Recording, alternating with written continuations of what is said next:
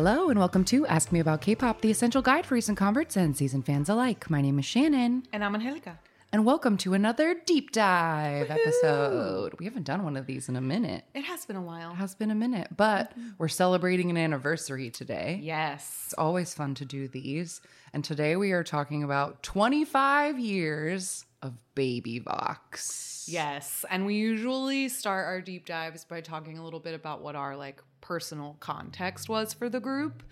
So what did you already what was in your mind for Baby Vox before we started this? I feel like everything that I knew about Baby Vox, I knew from our own episode research. Mm-hmm. I think the first time I even became aware of their existence was when we did our first gen deep dive. Mm-hmm. Yeah, so many years ago. And we got them in the random game once, and then our episodes about 2000, 2001, 2002, they've come up. Been part of it. But yeah, I don't think I had much context for their overall impact or whatever. I just Same. Knew they were a first gen girl group. Yeah. And I feel like that's me too. I definitely didn't know about them before we started researching the first gen. And I feel like even when we did do that research, I knew so much less about them than a group like SES or Fin.K.L, because I would say I think it's pretty fair to say they would have been the third in the top three or whatever. But in researching them and then learning about how they have in every single article, anything I could find, they are very well cemented as being integral into pushing Hallyu outside of Korea. And so I just think it's interesting that I don't know, they are at this point, I think, very unknown by new K-pop fans or anything like that. They're really not in the people don't really talk about them anymore. People still do a lot of SES Fin.K.L covers and they still come up, and I feel like Baby Vox doesn't come up as as often, which is interesting. And maybe we can posit as to why that is, that they have a less long-lasting impact on newer groups today, or at least that's the way it seems. But I always laugh whenever I hear the name Baby Vox, because I think, and this must just be because of the V and the X and the baby, I don't know. But I always think of baby metal. Okay. Yeah. So in my head, whenever I hear Baby Vox, my first thought is Hot Topic schoolgirls. Right. And I know that that's not their vibe. It never was. Right. And it never has been. But that's my personal image that still to this day, even after doing all this research, I hear Baby Vox and I picture baby metal. Yeah, that I totally get that. But yeah, there's so much interesting stuff to talk about here. They were the first group to do so many things. Mm-hmm. And it's weird that it didn't stick more, because they were the first in so many different ways. They also had crazy amounts of drama. People hated them so much. There's just so much to talk about today. So I'm very excited to get into it. And so let's do it. All right. So Baby Vox debuted on July 10th, 1997, 25 years ago this month. And they are under a company called Dr. Music. This is a company, I feel like Baby Vox is their only real success that they've ever had, because these days they manage another extreme drama girl group that is now called Black Swan, but was called Rania and BP Rania, and was supposed to be called Baby Vox Revi when they first debuted. Rania was supposed to be the third generation's Baby Vox. Yes. Yeah. It's wild that Rania ended up being connected and drawn into this. And then we've talked about Rania every once in a while, because they seem to have such an insane twisted history. So to have them be from the same company is interesting. It is interesting. So Baby Vox is the name in Korean. Baby Vox. It's 5 syllables, and it means baby voices of expression. Expression with no E.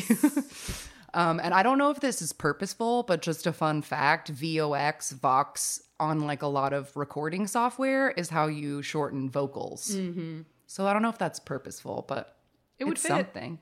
And the CEO of this company originally wanted the baby part to just be on the debut album. And then the band was just going to be called Vox from then on. And then some of their early stages, they were introduced as just Vox. But then at some point, the Baby Vox just the Baby Vox part. Yeah. And I learned, like, similar to the H.O.T. deep dive, a lot of this information, I'm going to just say right now, a lot of this information I get from Korean fan wikis that are compiled and written by fans. Yeah. And a lot of the information is, like, not sourced, and it's, like, highly opinionated. And there's also a lot of, like, victimhood in, like, all of it. Yeah. So, like, just take it all with a grain of, like, this is how the fans remember it. Yeah.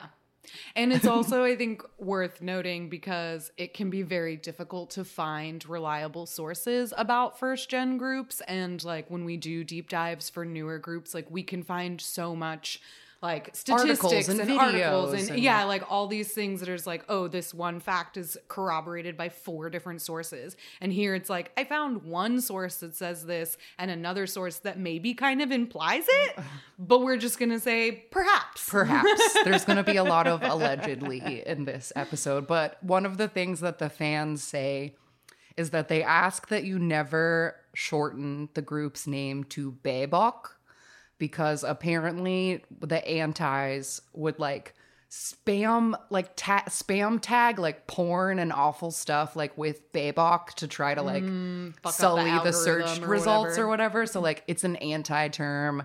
Similarly to, like, we said, you can't say 2VXQ. Like, they don't like Baebok. So, like, don't say that. Their fan color was pearl baby pink. And they were one of very few groups at this time that had an official fan color. Like, that was still such a new thing. But they had one.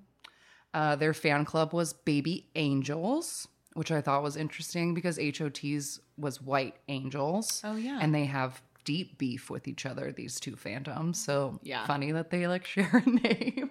And neither of them are very angelic about it. No. And I found that their official fan cafe at the time, the Korean title translates to, "Do you know Pretty Baby Vox?" So that's what they operated under. And some overall notes to get started. Baby Vox is the actual first-gen girl group. Like, not that there had never been groups of girl singers before, but in this, like, new iteration of we have K-pop now, Baby Vox was first. They were literally first. Yeah, even before SES. Like, they debuted first girl group, making this newfangled sound. Yeah. And they were strangely controversial, like, their entire career. And mostly kind of just for being girls. Yeah. Like, a lot of the things that people hated them for were not things they actually did. They, like, just existed and people didn't like it. And even things where, like, they were doing the same things that the boy groups were doing, but they just hated that girls were doing it. And it was just, you know, misogyny. So they were, like, undisputably had the most anti-fans, like, maybe of any group ever. I don't know. But, like, people fucking hated Baby Vox, which is so interesting to me. There are also, we'll get into it when we talk about members, but there were only ever 5 people in Baby Vox at a time, but there have been 9 people in Baby Vox throughout time. And I learned that they were also the first group to ever do sexy anything. And a lot of the stuff, you'd watch it and it'd seem extremely tame by today's standards, but, like, no one had ever, like, shown their belly button on TV before. And, like, they had, like, cleavage outfits and, like, they did body rolls and, like, they were. And they also started incorporating, because they always had backup dancers, but then toward the, like, later half when they were getting, like, we're mature, sexy Baby Vox now, they were doing, like, partner dances. And so that was something, too, that's like, well, we're not usually seeing boys and girls, like, touching and dancing together on stage. And in the later years, they had belly button rings, which was also huge problem. And yeah, some cool stuff. They were the first group to ever enter the Thai market, as well as a bunch of other, like, Asian markets. But they were, like, hailed as the true Hallyu stars because of how popular they were in Asia. And they performed in over 45 overseas shows in the early 2000s, which was a record for K-pop at the time to get to do that many shows abroad. First girl group to ever hold a solo concert in Korea, and the first foreign girl group to ever have a solo concert in both China and Japan. Yeah. We're going to talk about it when we get into the timeline, but they really exploded in China, which was the first time that any foreign group had ever done that. So they made big waves. Yeah. I think there's definitely like an argument to be made that the reason that Chinese journalists came up with the term Hallyu is because of Baby Vox. Yeah, for sure. So they're very important. Like the fun fact, even at one point, in Beijing, they opened a school called the Baby Vox Computer School. Like, that's how popular they were, that they were naming things after them. And my personal note for Baby Vox, like a thing I knew from doing the 2000 deep dives, is that like their hair, I feel like they like lead the pack in like wild first gen hair. For girl groups, absolutely. Absolutely. Yeah. H.O.T. is hard to beat with the wild hair. I think TVXQ puts up a real good fight. But they do some interesting choices. And a few little like fun facts that I found from one of these Korean wikis that I didn't really know where to put elsewhere is that their fans admittedly and proudly say that they were the third most popular girl group. And they're like not ashamed of that because the company was really small. And so they think that it was, quote, a miraculous achievement. Sure. So they're not at all pressed about being third most popular. They think it's fine. And also, Baby Vox was considered a tall girl group because all of them are over 5'6", and they're all like very skinny and long. And like when you watch them, and you're like, oh yeah, they do all look pretty tall. Yeah. So that was a thing about them, was that they were tall. And I learned that Baby Vox as a group, they all had to speak to each other in extra formal Korean. Like that was how the company decided the vibe should be, that they should all speak formally to each other. So there was a lot of like anti-hatred that like Baby Vox lives military style and their leader bullies them or whatever. Sure. Baby Vox doesn't feel that way. But that was like a thing at the time. Yeah. Like, oh, they're too strict. Like, yeah. Whatever. So anyway. But overall, they have put out 7 studio albums, 1 compilation album, and 1 Japanese EP. They won 5 music shows and 29 other awards. And looking through the list of their awards and nominations, they never lost an award they were nominated for, which is the first group we've done that had full green wands on all of their awards. They won all of them. All right, now's the part where we get into the members. Yes. And y'all can't see this. Maybe I can share it, but I made myself one of those like Wikipedia visualizations so that I could try to figure out how this worked because all of the member changes happened in the first 2 years. Yeah. So everything after 99 like is the same version of Baby Vox. So I decided to do this member introduction in order of who was in the group the longest. Okay. So that, okay. I don't know. That seemed like an okay way to do it. So we'll start with our leader. Her stage name, as discussed in the stage name episode, is Kim Easy. Her birth name is actually Kim Huejong. But then, like, she goes by Yeji, like, professionally now. But, like, they stylized it as Easy because it's cool. And she was their leader. Main rapper, main dancer, a vocalist as well. She did everything. She was born January 31st, 1979 in Incheon, South Korea, and was a member from the beginning to the end. She was the longest. Yeah. Always there.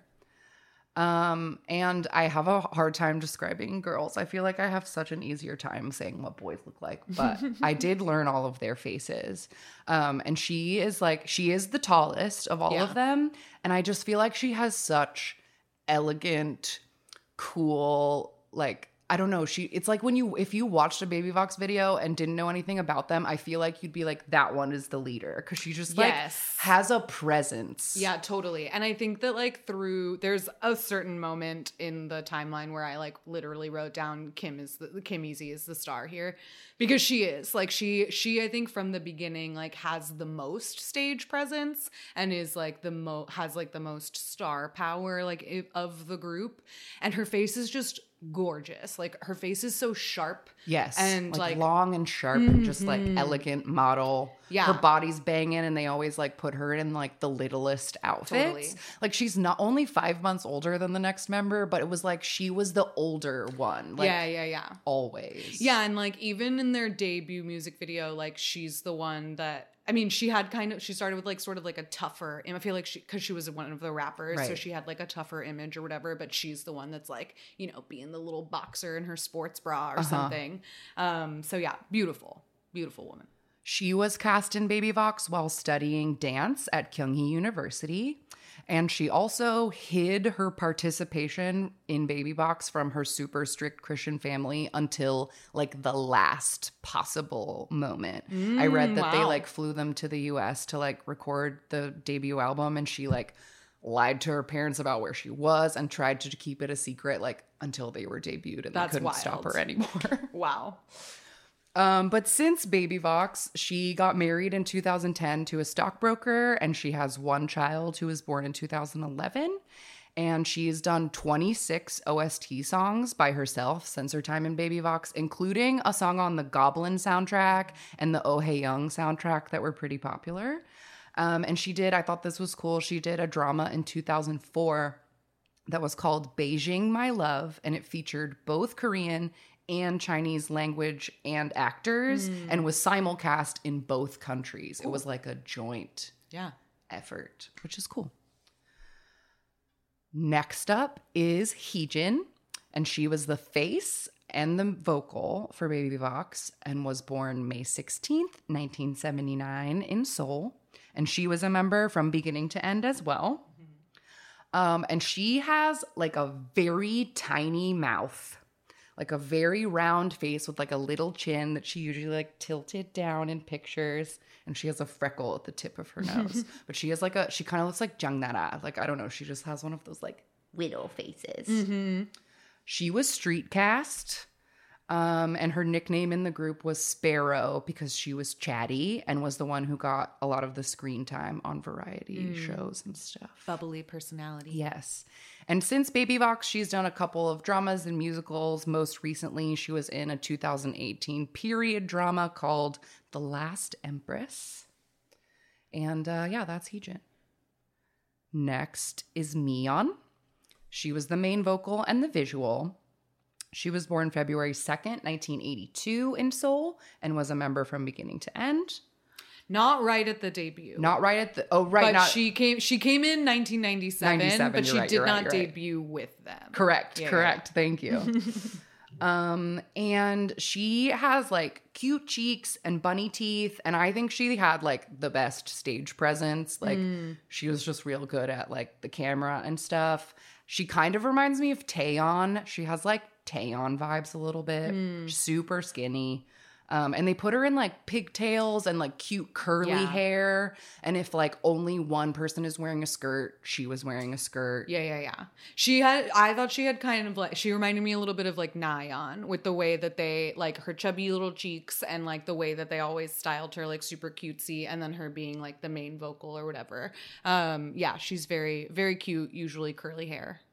And she was cast after being scouted when Baby Vox was filming their second music video. I guess she was around, and someone at the company like gave her a card. And then when they lost their first member, they called her back up and threw her in the group.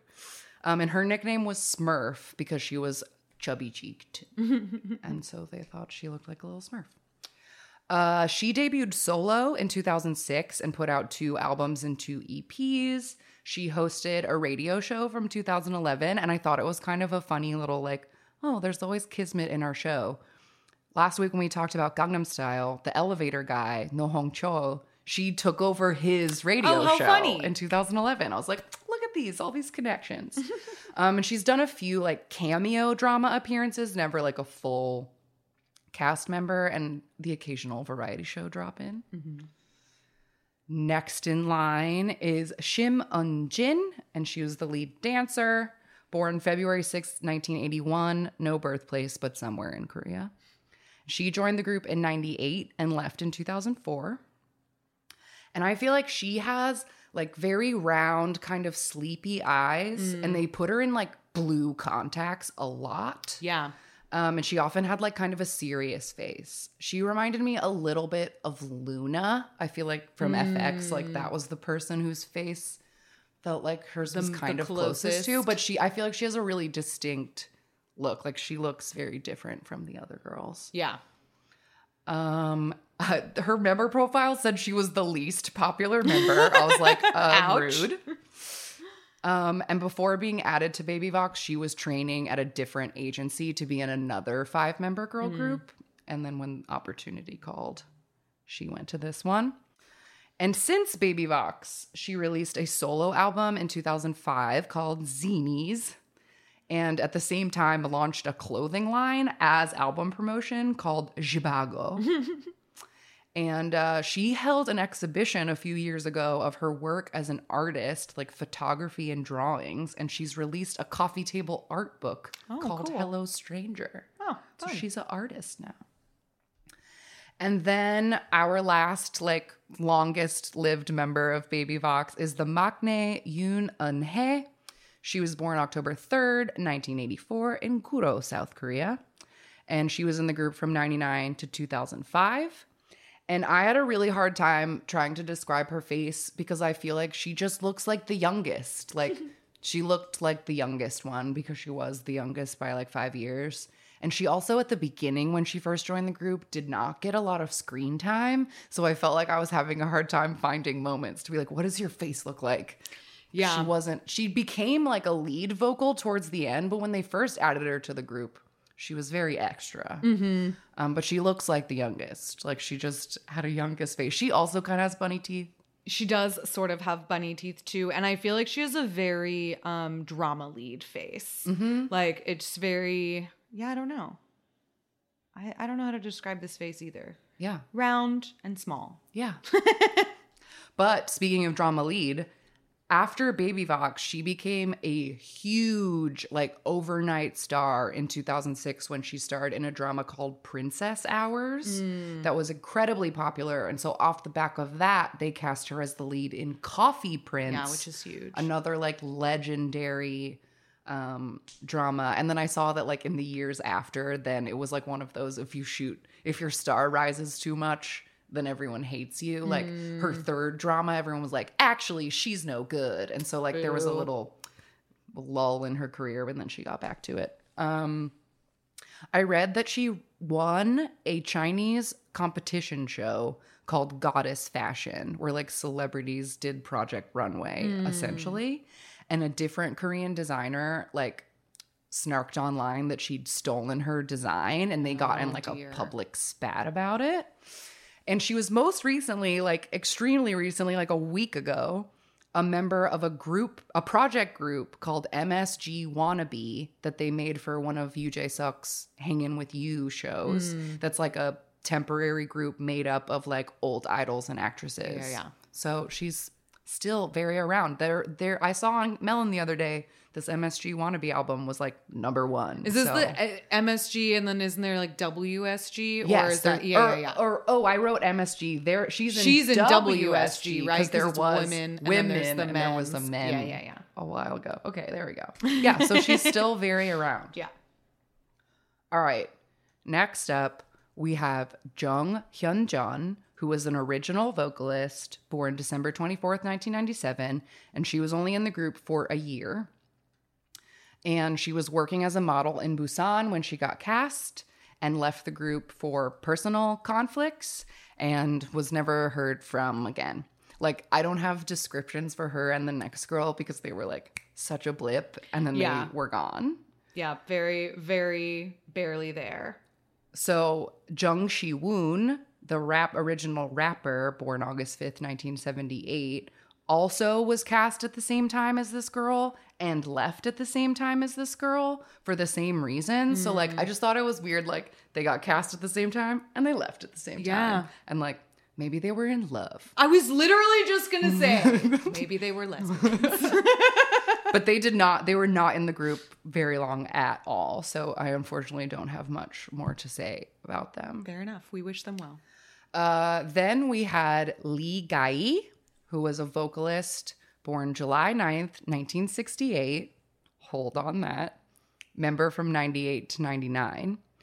And she was, in her time in the group, styled with pigtails, sunglasses, beanies, disguises, if you will, for distraction purposes.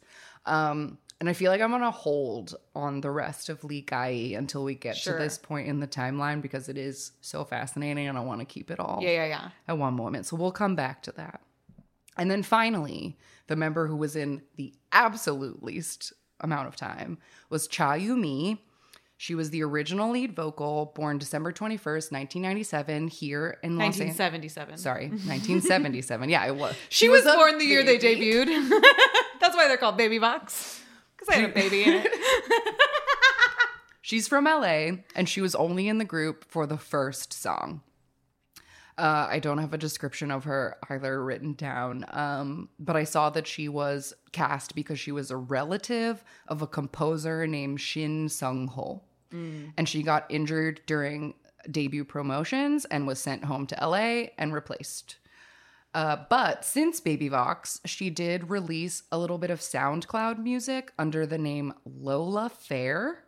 From 2007 to 2017. And I found her on Instagram. She's at Lola Fair on Instagram. Super LA girl vibe. She has like purple hair. And she was at the Twice concert at the Forum. And I was like, okay. Amazing. You're just existing around me.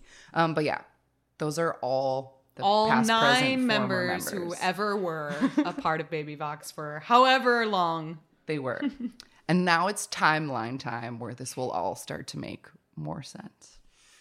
So, pre-Baby Vox, the CEO of DR, his name is Dong Ryong-yoon, so the DR is from his own name.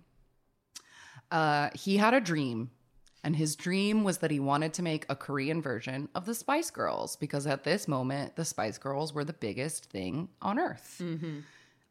So he just wanted to make Korean Spice Girls and started casting people to make this dream a reality, and he threw a group together in a year.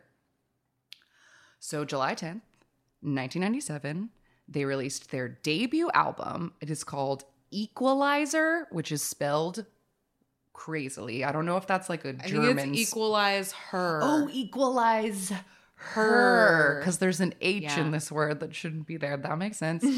Parentheses, voice of expression. So there's our Vox. And the debut single is called To a Man. So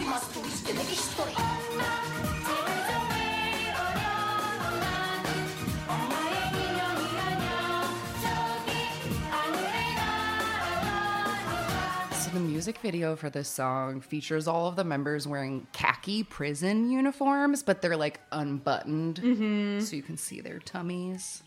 Very TLC. And they're like in a tiny jail cell, and there's like some VR, like an old man and like a VR thing, and it's like they're trying to escape the prison, and there's some like Bratz looking cartoons, but they're not moving cartoons. It's just like a still image of them like fighting a robot. I don't know what the plot of this music video is, because sometimes they're in the jail, sometimes there's an old man with the VR mask. Sometimes there's like young looking hooligans, like, I don't know, getting into like a street fight in the alley or on a fire escape or something. And then, there's just these like cartoon flashes. And sometimes there's even like little like boings or like kapows or whatever, like an old Batman show or something. But when this first started, when the music video started, my first note is, this makes me feel old. Like, is this music? Because the beginning of the song is quite terrible. Like, it's really not great. And the song itself has this like really, I don't know if it's a sample. This we've talked about a lot whenever we have our first gen groups where they use that like, what is it called? Like public domain music or something. And this one has this like old, like haunted house, like, ooh, and I don't know what that's from, but it's really goofy. And I laughed in all of the stages because one of the girls is like pretending to sing the ooze. And there's like moments where she like comes out front and is like, ah, and I'm like, that's not you. Like, we know that's not you. Yeah, the lyrics to this one are like, it's called To a Man, and it's essentially like a rant toward a man who has wronged you. Like, I love you, I hate you. But the chorus is like, Mom, I was going to marry him. Like, you don't even get it. Oh, damn. But they also say, they keep bringing up democracy and that like democracy is like not going to fail, mother. And so like, I think they were also trying to get some kind of social commentary. Yes, in there at the same I read time. Something that like they were supposed to be the Korean Spice Girls, but that they were also trying to do the same kind of like social justice, H.O.T., like speak to the youth or whatever kind of thing. But people were not into it. People hated this. Yeah. Hated it. They thought that the concept and the lyrics were like harsh and ugly and not befitting of women. And they also hated hearing girls rap. They were especially upset at hearing girls rap because like girls don't rap. Yeah. And it's really wild to like think about the extremely negative reaction that this got, because watching the stages, like they're doing exactly what the boys were doing at this time. Like they're even wearing their styling is similar. Yeah. Like with the big pants and like the like very sharp, like arm choreo with a lot of knees. And there's like a whole like drill team, like section of this. And like, if it had been H.O.T. singing this song, it would have been a hit. Right. But because they were girls, people were like, no, what is this? And I do have to say, like, I think it's very strange. The CEO of DR Music, I feel like, made a lot of really strange choices. And this is definitely one of them, because I kind of don't see the connection from being like, I want to make the Spice Girls and then just making girl H.O.T. because those are not the same thing. I think he eventually gets towards a more Spice Girly thing, but I just didn't see the connection there. I think he maybe just thought of it as like the Spice Girls are a girl group, and he didn't necessarily think about what it is that makes the Spice Girls popular. Yeah. Because like they were making music for girls. Right. And like, I don't think that that's what Baby Vox was doing right at the beginning. Like, even though, like the girls were like the main audience for groups like H.O.T. and stuff, like, I don't know. It's not girl pop music the way that the Spice Girls made girl pop music. Yeah, totally. So because everyone hated this so much, SBS and NBC refused to let them perform because they were like, this is not befitting of television and we will not have them. And I also read like it was just hard to get them in stages in general because there weren't girl groups and everyone was like, there's no market for this. Like, we don't want to put this on TV. And you're not Lee Suman. We don't trust you. Like, yeah, small company too. So you don't have the like money backing you up or the reputation or whatever. So they pivoted and released a second single from this album called Hair Day. I've also seen this one called Haircut. Okay.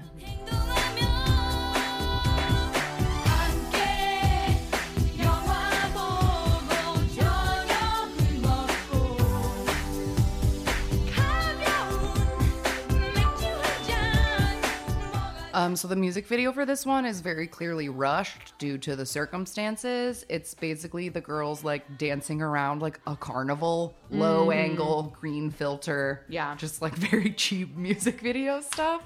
And like some haircut things, like some scissors going or whatever. But I thought it was funny that this was what they like pivoted to after getting a negative response from their debut, because the music video and the intro of this song actually still starts with the like tougher concept and sound, and then it like record scratch like changes into this more like bubblegummy type music. Yes. Which is interesting. The lyrics to this song are like comparing a breakup to a haircut and also talking about getting your haircut after you get dumped. So it's a haircut song about haircuts. Haircuts and breakups. And the styling in the music video, they're wearing these absolutely hideous sailor tops. And you know I usually love a sailor theme, but these are hideous. They're like long sleeved ones and like big white pants and like there's like plastic sheet tails. Yeah.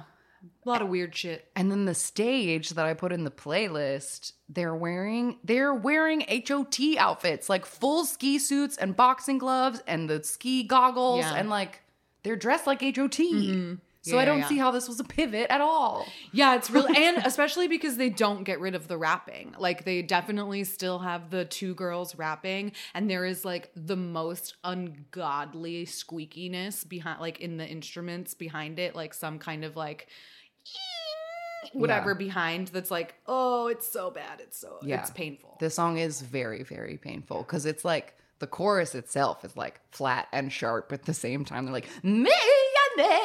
Like, oh my God, stop, please. It's really painful. It's really painful. It's rough. It was hard to find a lot of album sale info for this, especially this first one, because just an FYI, the recording industry of Korea did not incorporate until 2001, and their archives only go back to 1999. But for me, the website was glitching, and it wouldn't let me scroll through the 1999s.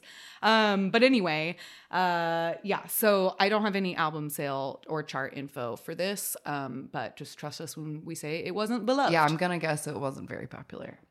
So in October of 97, while they were still promoting these songs, Yumi got hurt and would return to the US after her injury. So the company pulled in Mion, who, like I said, got a business card at the haircut music video, and they just threw her into the group and said that she was just like a temporary fill-in. But Yumi never came back, so it was a permanent choice.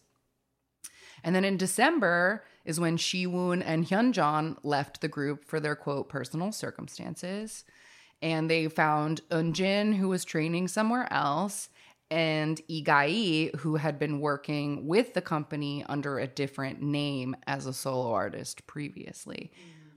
And more on that later. But now we still have five, but we got three new people that were not there at the debut.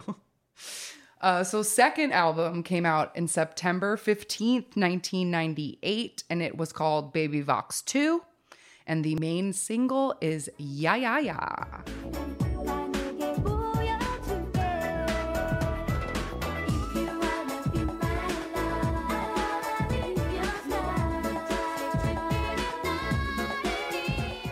So this music video starts with the girls getting beamed out of a really early CGI UFO. And I remember in our first gen episode being like, so many of these music videos have UFOs in them. That was like the hotness at the time.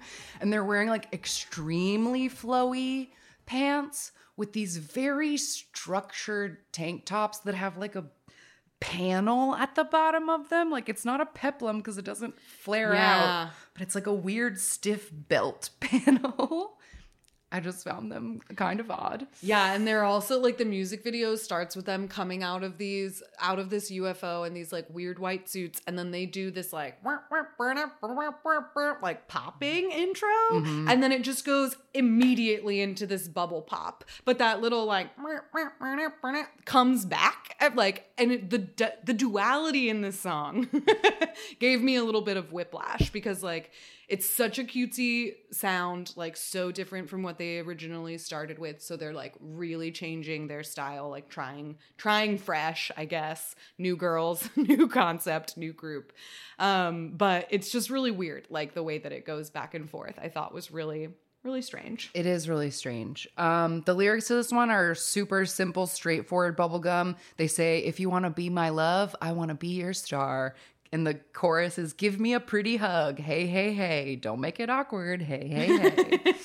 And yeah, the concept for this one is totally, completely different. Everyone has black hair, more skirts, more flowier, girlier stuff. And the song is soft and fun and not like tough and loud. And this was a very purposeful pivot because at this point, SES and Fin.K.L were out and were popular doing innocent fairy concepts. Yeah. And so the DR was like, well, shit, I got to do innocent fairy now. And just like changed everything for it. There's a weird wave in the chorus that was called the Hello Dance and was kind of popular, I guess. And the album sold over 75,000 copies in Korea. So we don't know how the first one did, but we can assume this one was much more popular than the first. They did a second single from this album as well, and it is called Change.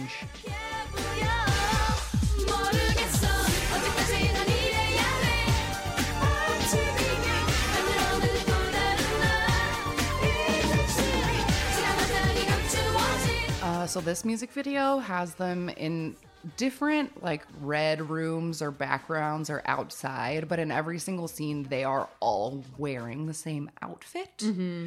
And like bulky jackets and like fuzzy vests. Yeah, and, like, kind of like future winter, but very chunky. Like the one of the girls is wearing this turtleneck that is so thick it looks like a neck brace, and then they have a lot of like fur boas like stapled to their collars and their like sleeve edges and stuff.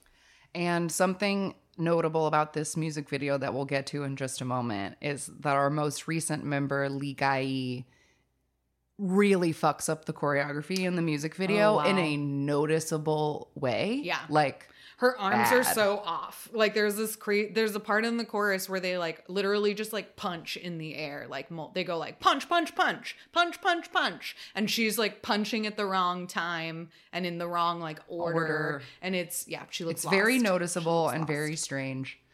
But the lyrics to this one are like a little bit sad, like talking about girls changing into women and feeling like shit about it. Like the chorus is, "Can't I be perfect like a girl in a magazine?" So it's like sad change, puberty change, stressful change.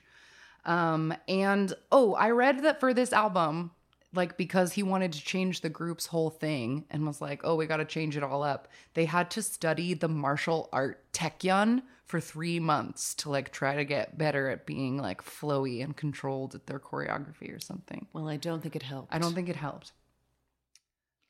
But despite our reservations about this comeback, like I said, it was more popular than their first. And at the end of 1998, they won the KMTV Popularity Award and the SBS Gayo Daejeon Rookie Award.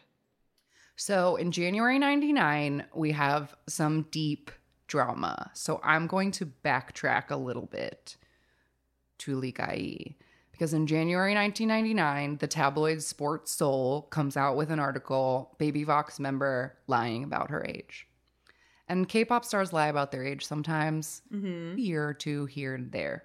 But she was 10 years older than suspected and was actually 31 years old. Dun, dun, dun. Dun, dun, dun. So the story with Lee Gai is this. In the 80s, she was in a 3-member girl group that was called, it translated to 3 Generations. And they were kind of like girl sobangcha. It was a little silly, a little like trot dance, like that was like their vibe. And they were like sort of popular, but they also had a lot of antis because one time they did a stage with Sobangcha that was a wedding concept. Oh no. Yeah. Everybody so nobody likes minds. That. But then after that group disbanded, then she was in a little like duo, like a club dance duo with another girl called Tom Tom that was like not very popular. So then the Dr. Music guy felt bad for her and thought she was cool. So she released some solo albums in 1991, 92 under the name Lee Jisoo.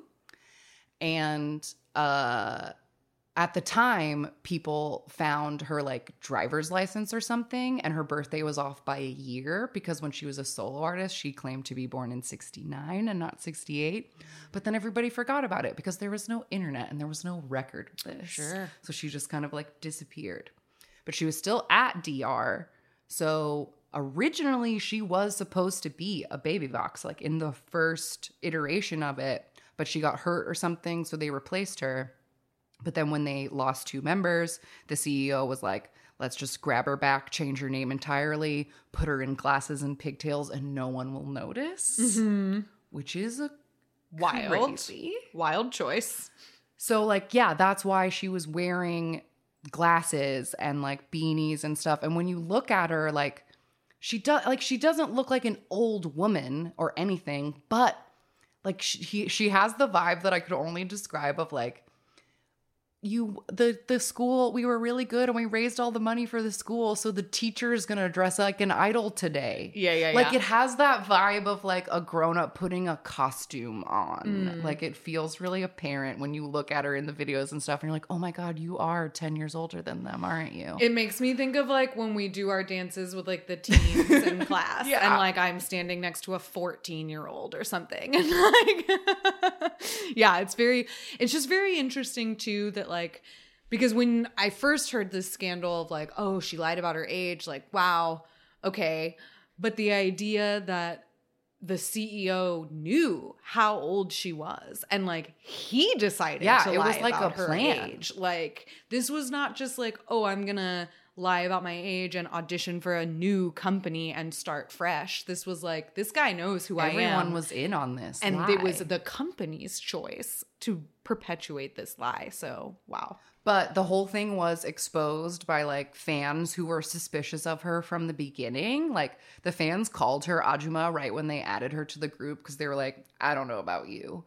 And there was like a famous clip where like she couldn't remember how old she was supposed to be. And they like were talking to soccer players and she addressed an 18-year-old soccer player as Oppa. And everyone was like, you're older than him, right? Yeah. And it was like, she didn't calculate properly.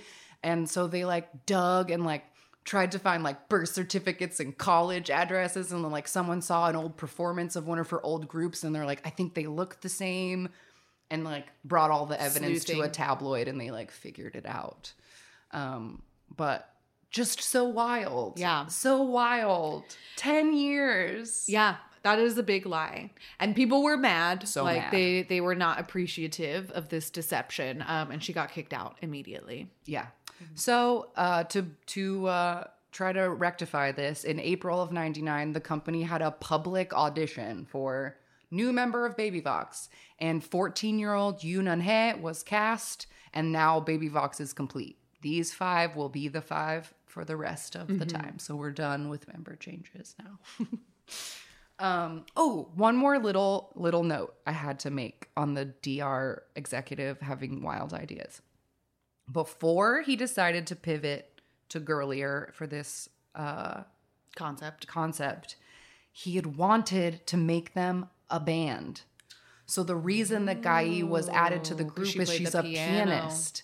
And like the girls had been like learning instruments and he wanted to make them a band. But then like SES was popular and he was like, fuck it, scrap the band. Like we're doing fairy idols. But also Spice Girls aren't a band either, dude. Pick a lane. Like, whatever. So anyway, July 22nd, 99, we now have our definitive Baby Vox and they released their third and my personal favorite, I think their best album. It's called Come, Come, Come. Baby, and the single was Get Up.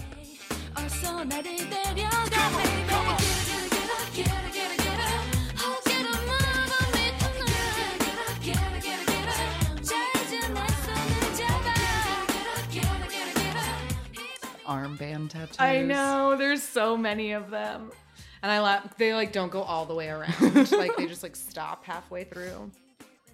So the lyrics to this song were written by JYP, and he caused a little bit of controversy for Baby Vox because he decided to copyright this song under his first wife's name and not his name. Weird. So when it appeared on music shows in the credits, it like had his wife's name as the composer. But then Baby Vox said in an interview, like, JYP wrote our new song, and everyone was like, Baby Vox are liars! Jesus Christ. People didn't like them. And I also saw that Hitman Bang produced two of the songs on this album as well. So those guys are around. But the music video for this one, the main set is like, I think it's a restaurant. There's like tables and chairs. Yeah, there's like a bar behind them and like a counter or something. And then they're in like a record store that's like hexagonal shaped. So it gives that kind of like NSYNC tunnel P. Diddy vibe. Although I thought it was a CVS, it kind of looks like the like Hallmark aisle, like the greeting card aisle. But this song is definitely their catchiest to date. I think like it has a grooviness to it that their other songs didn't have. But yeah, they were wearing like very shiny outfits for all of this, like kind of light and flowy baggy pants with like pretty baby blue tank tops and stuff, and they all have the most 1999 hair, like so much just like oh like my gosh spikes out yes. of the top. The one like, who always has the curls. Her pigtails are so insanely curly, and I had like flashbacks because I used to do that to my like I have curly hair, but when I was in middle school I would like sleep with it in curlers mm-hmm. and then like put it in little pigtails so that I had little like Shirley Temple like pigtails or whatever, and that's what this girl looks like. But Easy was showing quite a bit of cleavage in the stages for this, which again created a big old stink. Mm-hmm. People were not used to that. Yeah. But this was the first time that I wrote down, like, she's the star here because, like, the stages, I thought she was really carrying the stages. But they are getting much better live, yes. I will say. Like, this five stronger live singers. Yeah, not the best, but they're getting better. The lyrics that JYP wrote are very, very simple. They're, get up, get up. Oh, get a move on me tonight. Yeah. Get up. It's like 7 get ups. But this got them their first music show win on Music Bank on August 8th, and it was their first single to reach #1 on the Korean charts. The album sold over 200,000 copies in South Korea and won a Top Excellency Award at the 1999 Seoul Music Awards. So almost more than double the sales of the last album. So. Yes.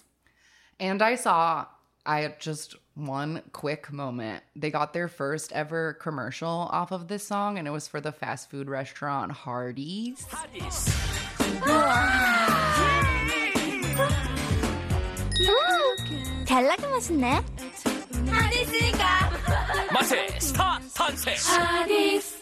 And that's the only one I wrote down, but I did lose an entire hour watching every commercial they ever made for their whole career because I am so endlessly fascinated by like idol commercials. They're just very funny to me. But I had to note that they got one. They had many, many more after it, but this is the only one I noted because it was first. Okay, drama time. Yes. So September or summer of 99. Rumors are just spreading online with truly no backup. There's no picture. Like, there's nothing to prove this rumor.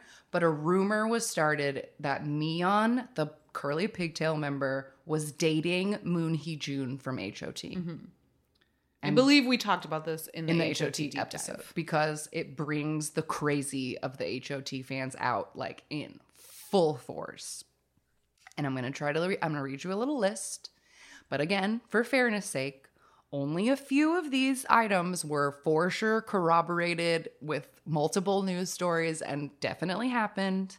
And some of them might be fan urban legend. So just getting that out here now. Great. But the group was mailed envelopes full of razor blades and like letters covered in blood saying, I'm gonna fucking kill you. Mm-hmm. And pictures of Baby Vox with like their eyes gouged out and like drew big boobs on them and just like mailing them hate. A fan with specifically, I loved this detail in the article, a Pikachu-shaped water gun that she had filled with vinegar, pepper, soy sauce, and sand. Jesus. And the group was outside of their place waiting to get in a van to go to a college show, and she sprayed them all in the face with this water gun, and Eun-hye got corneal damage and had to like sit out promotions because this bitch sprayed her in the eyes. Jesus Christ. And that happened for sure in May of 2000. So this kept going. This starts in summer 99 and it like does not stop. Some music show recordings were ruined from fans of other groups shouting curses, like throwing shit, being assholes. These are the ones that were not corroborated, but apparently they were sent dead animals in the mail or left outside of their apartment. This was a story. It was like on one article, it said that something almost happened.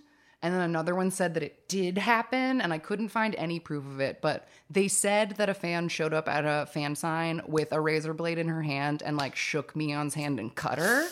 But, like, there was no, like, proof that happened. I hope it didn't because that's terrible. and people threw rocks and eggs and shit at them in public, and like they were just the most hated group. Yeah.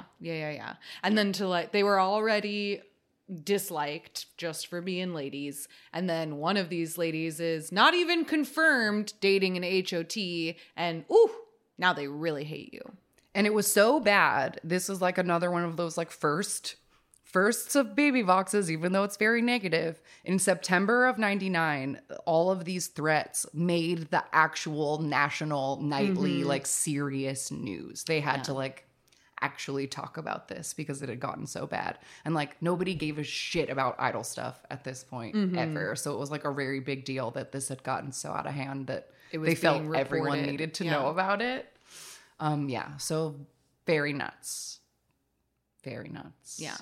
And that all happened like in between promotions. Yeah, they were still doing stuff constantly during this like storm of hatred. And we've talked about this a little bit before with just like our first gen episodes in general, but like first gen promoted their albums and their music differently. So like they put out this album and they promote one single for a while, and then they're going to promote another single for a while, and then they're going to promote another single for a while. So like the rumors start circulating when they've only just promoted the first single. So they have to get back to promotions amidst all of this like vitriol. Yeah.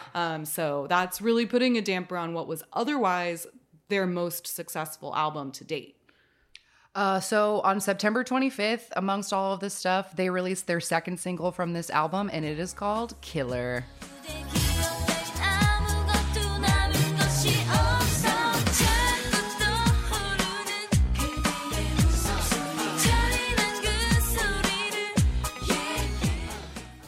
We could not find a music video for this. I searched high and low, but I don't think it exists. But they did promote this a ton on music shows. And the outfits were like, I could only describe as future badass concept, because they were wearing like shiny materials and like high boots with like trench coats and so many buckles. Yeah. And everybody's hair was crispy. Oh, all of my notes are just like so shiny, so crimpy. The gel budget must have been through the roof. And like kind of iconically, like Mion during this comeback had like braids put into like cat ear cones, like very Scary Spice like cones, but then like whereas Scary Spice would have just like her natural hair being like curly around it, Mion had like the cones were made of like little braids, and they had like braids wrapped around them and then hanging down, and then her hair was like long and down and like braided, so it looked really wild. Yeah, very iconic. But the song charted at number 1, and it won a trophy on Inkigayo and was first place on the music show Music Bank for 3 weeks. The lyrics to this one are like, the sound of your laughter is a cruel sound. Let me forget about it now. Ooh. Like, I'm the killer and I'm going to kill my memories of you because you're haunting me. And there's a man rapping in English on the song. He's not credited in any way, and the whatever he says is not included in the official like lyric book. And during the stages, they would just do like a dance break to it. But like, I don't know where it came from or who it is or what it is. Weird. It probably was sampled from a totally different song. Yeah, honestly. But I think that this song slaps. I listened to it so many times. I watched every single stage. And it's like going on my list. I have like a running list of first gen, like of before I found K-pop songs, that it's like, if I had seen this when it came out, it would have changed the trajectory of my life completely. And I think this song is 100% one of those songs. If 11-year-old me had seen a Killer stage, I would have been lost forever, because I think this song is so good. I love it. I think it's great. And I would have thought they were so cool. I'm like, I liked this comeback particularly. Fair enough. In November of 99, they released their third song from this album, and it is called Missing You. Baby, missing you.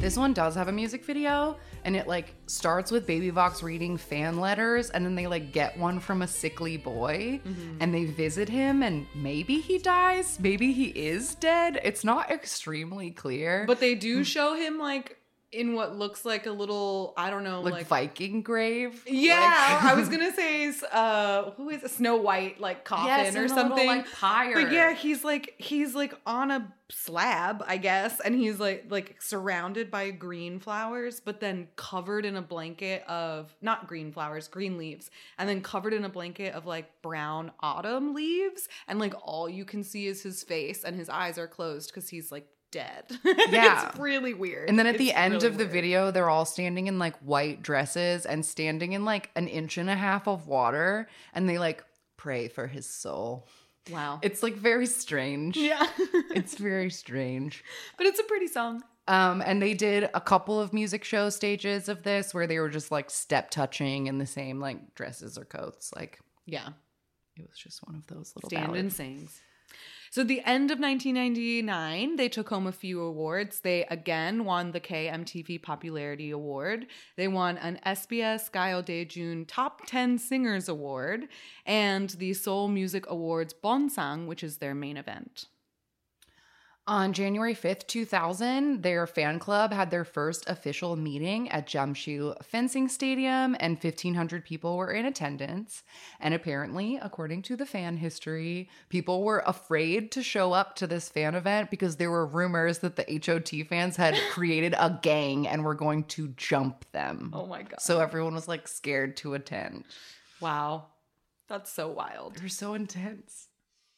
I also read that on May 2nd, 2000, they performed their upcoming single that we'll get to in a second for the first time at the Korea-China Friendship Night held in Guilin, China. I don't know how to say that, but I'm not sure either. Okay. Guilin. But yeah, China-Korea Friendship Night. They got to debut the single early. So this is our first touch of like coming to China. May 16th, 2000, it is time for the fourth album, which is entitled Why, and the single is of the same name.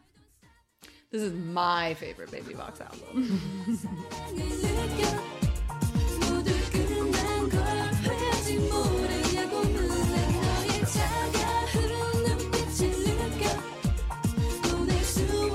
The music video for this one was filmed in like various caves and like old-timey looking like arches and like old architecture, and they're wearing like strangely structured tops and these very long like tulle skirts that are like really bright primary colors. I remember when we talked about this into the 2000 deep dive, we were like, these outfits are crazy. Yeah, and there's like some of them have like it's obviously supposed to be some kind of like ring or something, but it literally looks like they were doing a craft and like feathers got stuck to their hand. Yes. Because there's just like feathers stuck to their pinkies, and like sometimes they have them on the stage too, and it just looks really silly. The stage outfits were bananas as well. But something wild about this one is that Heejin has like blonde hair in the music video and has like some shiny like tinsel braids like throughout it, but it's like very blonde.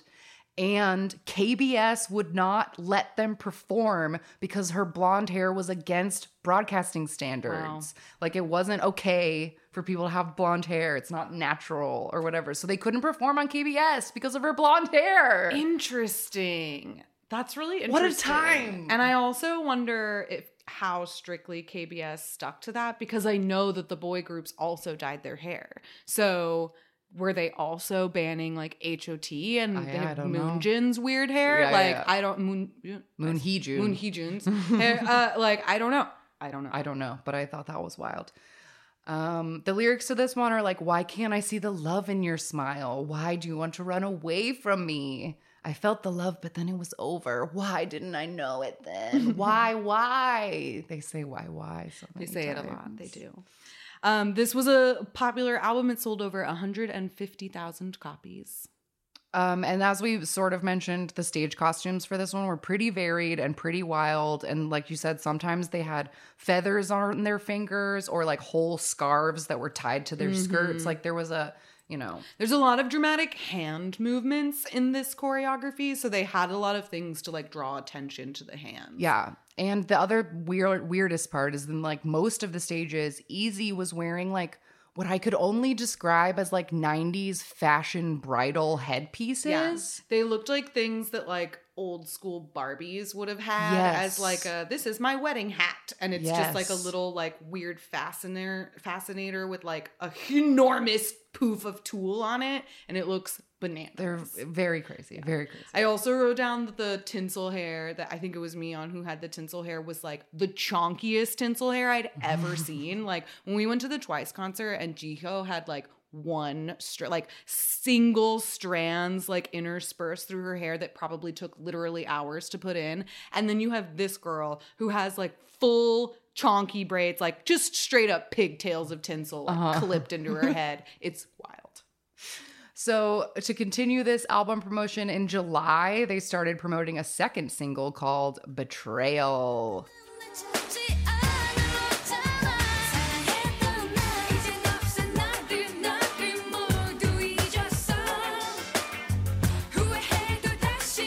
So this music video like starts to get into like a more standard, like getting into like a second Jenny K-pop thing, in that it's like a super box video with like lots of mirrored backgrounds and stuff. And they're wearing silver crop tops and baggy pants. And the maknae in this one has the craziest hair. Like, I don't think you can call them actual braids because I don't think there's even any hair. It like looks like it's pom-pom garland rope. Yeah. It's just like tied all over her head. Yeah. There's like just straight, like it looks like she got her head stuck in like a fishing net because there is just like shit in it, like all kind of like tangled in, and it just doesn't. And it's all even different colors, and it just doesn't look natural, and it looks weird. It just looks weird. The lyrics to this one are, "I'm forgetting everything about you, so don't look back at me with regret." And the backing track is so similar, if not the exact same backing track as NSYNC's Bye Bye Bye. You can sing it over it. It's the same. But I love it. Yes. I really liked this song. As soon as it started, I was like, ooh, a little Bye Bye Bye action. Like, I'm always into that. So yeah, I liked this song. I like this album. I read that during the August Music Bank of this song, Shinhwa's fans were acting up so much in the crowd that they got banned from like the next two recordings. Like Shinhwa's fans weren't allowed to come because they like were so shitty during the Baby Vox stuff. And I don't know why they decided to get involved. Like I don't think Shinhwa had anything to do with this. You don't have any skin in this game? I don't know. Just stay away from all the boys, I guess. I think if so. H.O.T. can fall, Shinhwa's next. Yeah. Here's another crazy story that I could not find a single source to back up, but it is crazy if it's true. In summer of 2000, Baby Vox went to Saipan to film some like content and go scuba diving. And then suddenly a typhoon hit and they had to be like rescued from the ocean from like a typhoon. But again, I could not find anything to back that up other than a single line in a fan wiki. And I was like, that seems like something someone would have written about. But crazy if true. That is crazy. Also along the lines of like difficult to corroborate throughout their career. But I believe that the success of this fourth album is what led to the growing international promotions for Baby Vox. They start traveling to China, Japan, and other Southeast Asian countries in promotion of this new album. Yeah, I saw in October of 2000, they performed at the World Beer Festival in Qingdao, China, and the Bee Gees were there too. Wow. Like they were on the same lineup as the Bee Gees, which I thought was hilarious. Also in October of 2000, on the 22nd, they did their first Japanese activities. They held a 300-person fan sign and a 700-person concert. Which is, yeah, they're doing it. They're traveling. They're getting out there.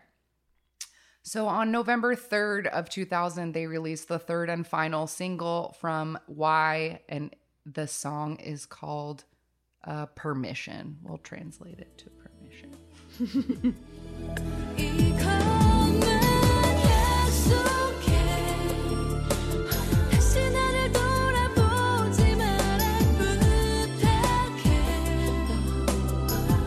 So the music video for this one's really simple. The girls are either in black or white, like long sleeve shirts, and they appear to be standing in a barn. Some indoor, outdoor space. And they're just staring sadly into the distance. Yeah. I'm singing sadly. Looking beautiful. And the song is, it has like a very grand, like sweeping intro, but the ballad itself is just kind of groovy and like swaying.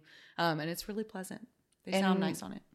I found that they only when they did perform this, they just like stood still at mic stands. But every single performance of it, they only do a verse and a chorus, and then it like goes into why or like the song that people are there for. Like they never like do the whole thing. Yeah. At the end of this year, 2000, they took home the Korea Entertainment and Arts Award for Next Generation Group. They took home the SBS Producers Award at the SBS Gayo and the Popularity Award at the Seoul Music Awards. There you go. So then in June of 2001, it's time for the fifth album. And this one is called Boyish Story because we're changing the concept a little bit for a little vibes, and the single is called Game Over.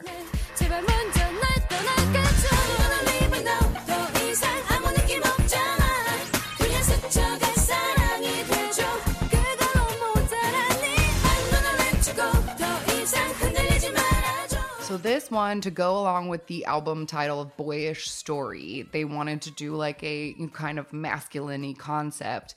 Eunjin caught all of her hair off, which was like a really big deal. Like she has super, super short hair. And we discussed this in the 2001 deep dive because this music video has a lot of bad boys being bad. They're smoking cigarettes. They're actually and they have guns. Smoking. And one of them has terrible braids / dreadlocks that look like shit. Gotten rid of immediately. But the girls also are wearing, like, this is a more like mature Baby Vox that we're getting. Like they're wearing like in the shots where they're like leaning sexy in the limo, they're like wearing kind of suits, like very well tailored, like structured, like nice lady suits. And they're just like, you know, game over, dude, we're done. Yeah, because the lyrics are, I'm going to leave you now. I don't even feel anything for you anymore. It was a passing love and it isn't enough for me. Please don't be shaken up. I'm sorry too. But my tears only flow for the new love that awaits me. And this choreo has the first like instance of partner dancing that I saw of flipping through their discography. There's like a couple different moments in it, but I feel like the part that's scandalous a little bit is that there's a whole point where they're like dancing with the boys, and then the boys turn them around so that the girls have their backs to them, and then they like drop and do this whole like body roll up butt first into the guy's like front. So they're basically just like rolling their butt on the guy's crotch. It's wild. I was like, I'm surprised they didn't get in trouble for this because they didn't have to change that choreo. No, they do on it on the shows. Yeah, I was shocked. I was like, blonde hair, no, but butt rolling, yes. Yeah. Okay. So this album was interesting because it was 16 tracks, which was like the most they'd ever done so far. But also it was a big deal because every member has at least one writing credit on this album. Easy wrote the song Please and the lyrics for Game Over. Mion wrote a song called Last Gift. Eun-hye wrote the lyrics for To Angel, which is like the only like a fan song that's an official fan song. And Heejin wrote The One, and Eunjin wrote the lyrics for the intro track. So everyone got to participate in this album, which is cool. But the sales dropped to 90,000 for this one. Yeah, which is a pretty big drop because they'd sold over 150 in the last one. So not quite as popular as before. But the second single, released in August of 2001, is called Doll.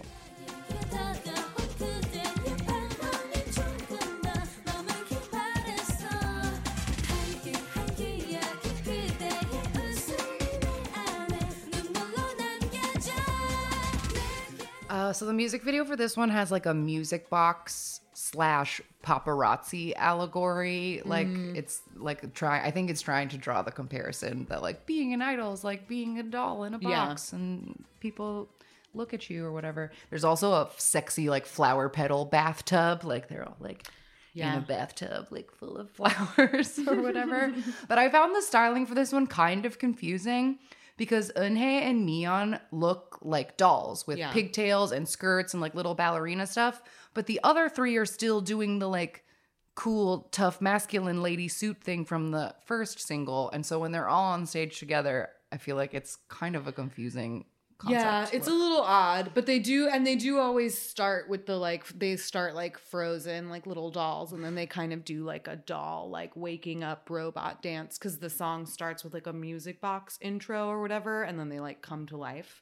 So it is a little odd to see them not really matching in what they're wearing while they're being these little dolls, because they don't look like they come like a set. Mm-hmm. But there's more partner dancing in this one, which is fun. That was kind of the concept of their choreo for this album, I guess.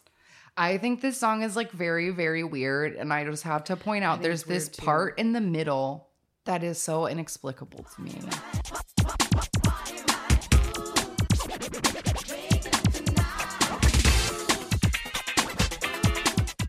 Just hits the ear weird. The feel flat in a way that shouldn't be possible. And I thought this whole song was very odd.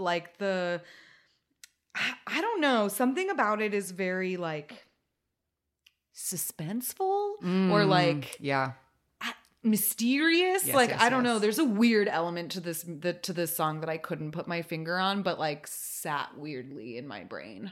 Yeah.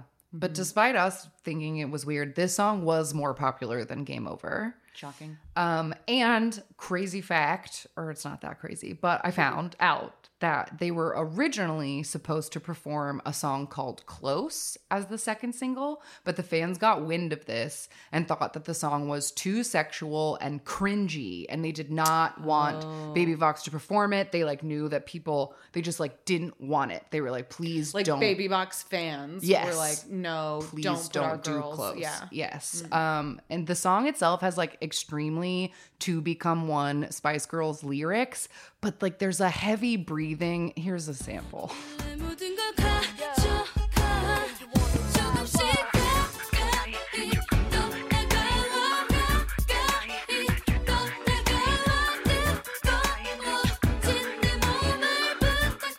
don't think it's a bad song. I think it's a good song, but I totally get where they were coming from of please don't make them perform this. We'll never hear the end of it. Yeah, I mean, especially when they have already come under such intense fire for other wildly innocuous things. Let's just not add any fuel to the fire here. Yeah, so they listened to the fans. They did not do Close. They did Doll instead. But the third single from this album was released in September, and it is called May You Be My Love.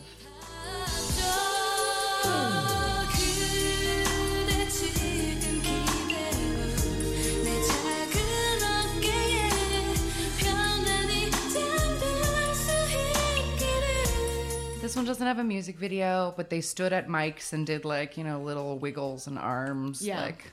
To go out. Yeah, just a nice little step touch R&B ballad. It's very pleasant. And I don't know what the reason would be, but they performed this song way more in 2002.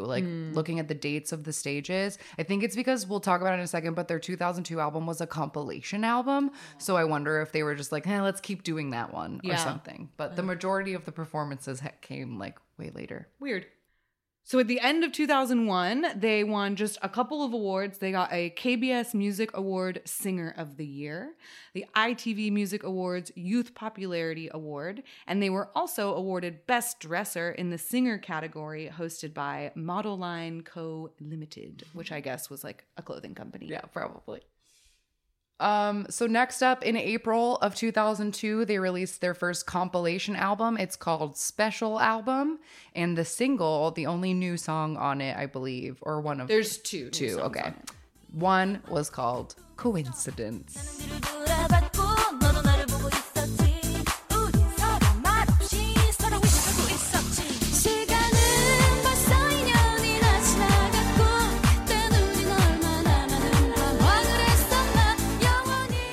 So the music video for this one has a lot of focus switching, because it has the song itself has kind of almost an answer and call and response piece. So it'd be one member's in the foreground and one's in the back, and they just switch the focus between them. And there's a clear bubble chair and a car driving in the rain. Yeah. Lots of scarves on heads, scarves on belts, just a lot of scarves, and them just looking very I don't know, serious, like delivering the song, yes, like really intensely. Very seriously. And we talked about this song in one of our like 2000, I think maybe in the 2002 episode. Dive, yeah.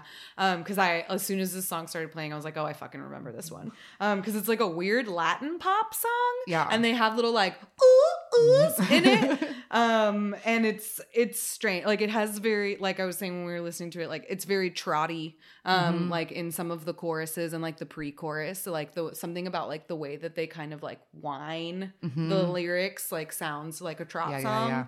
Yeah. And it's just like such an earworm. Like this, it's not my favorite Baby Vox song, but it's like one of the ones that I think of. Yeah. Yeah. It's a very like, I don't know. I don't want to call it iconic because I don't love it, but one of those ones that you remember.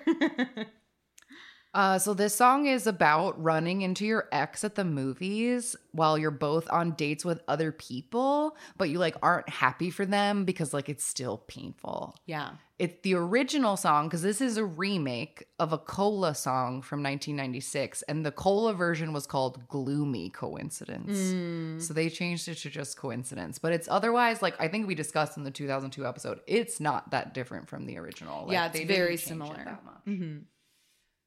This single reached number one on the charts, which was the first time since Get Up that Baby Vox had a number one. The album sold over 240,000 copies and is to this day still their best-selling album. It was also used, this song, Coincidence, was used to promote the 2002 World Cup, and they released a special World Cup-themed music video for it, and it was like all over Korea that summer. And it is their first and only compilation album. It's a 4-disc album with songs and videos from their previous releases, plus 2 new tracks. This one, Coincidence, and one that we're about to talk about. So in June, they did a second single, and it is called Go.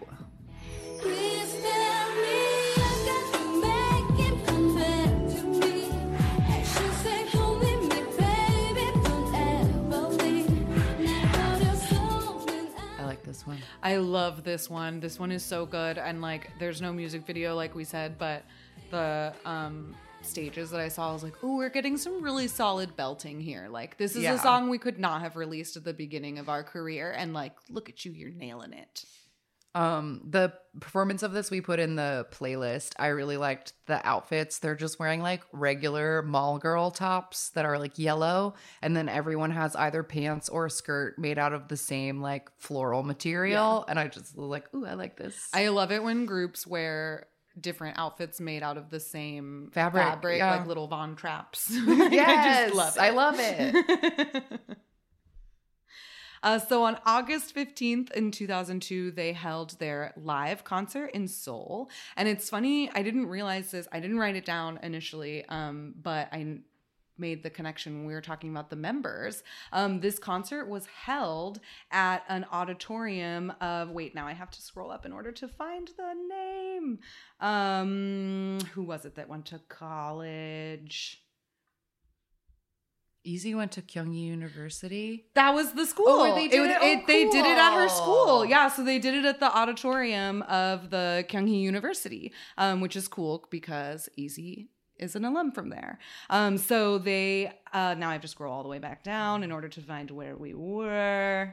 Okay, so they had their first live concert, and I believe that I don't want to say that they were, but were they the first girl group to have their own solo show? That was what I was told. They were the first girl group to have their own first, like their solo own standalone concert. Like it was, they're not just one of many performers. Like it's their show. But then I tried, like, because I had seen that written multiple times, and I couldn't find any real information or research about the concert itself or about it being a milestone in that way. So I really don't know. The only other thing I saw about the concert other than what we have written here was that this concert was like supposed to be like a kind of apology to fans because they'd been in China so much and they like hadn't been doing things at home. So this concert was supposed to be like, okay, we're doing a concert in Seoul, like, yeah, we're back. Alone. We're back.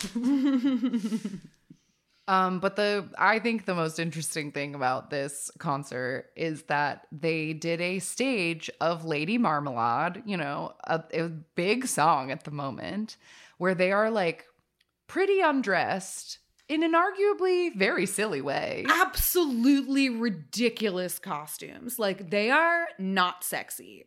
One of them actually looks good. The one that's in the little pink number. She looks cute. But then it's like a bikini. Yeah. Like, she's not wearing clothes. And then I think it's Easy is wearing the most absurd, like, when you first look at her, she looks like she's just wearing, like, black underwear. But then when she finally got into the light, she's wearing, like, black underwear underneath these like sheer nude bell bottoms. Like, oh, it's bad. People on Love Island wear those a lot with like thongs under them. Like completely see-through bell bottoms are like a Gen Z thing.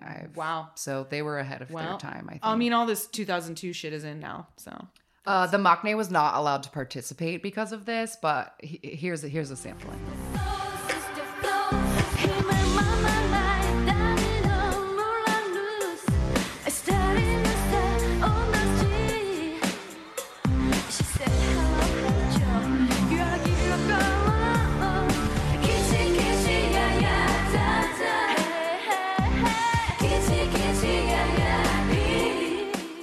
But it's really good cringe watching. It's like it's pretty embarrassing. Oh, it's very embarrassing. And I found it an interesting choice that they like of all West. I know that this was a moment. Like I get it. It was a huge song. It was a whole. It was huge. It was everywhere. It had so many famous women in it. I get it.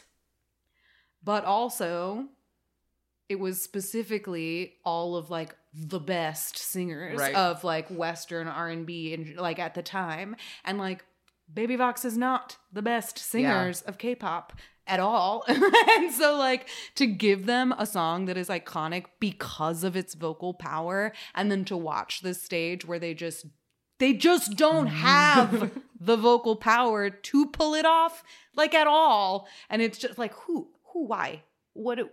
why? The other part that was very baffling to me is that like instead of, I don't know, having Easy write a rap in Korean that she could deliver very powerfully, they give her the little Kim verse and she literally doesn't know the words. And at some points it's just going, like not even saying words. Not saying the words. And what really tickled me was at the very end when they like every single, you know, like Maya has her little,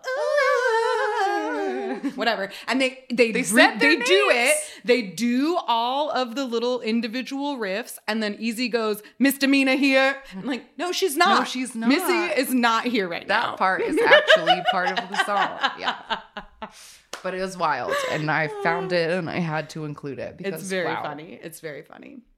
But so the very next month, in September of 2002, after they had spent the earlier in the year promoting in Japan, Taiwan, Thailand, and Vietnam, they signed with GMM Grammy, which is a Thai record company, and that made them the first Korean artist to do so. At the end of the year, they won several awards. They won a Chinese Radio Broadcasting Association for Best Hallyu Artist Award.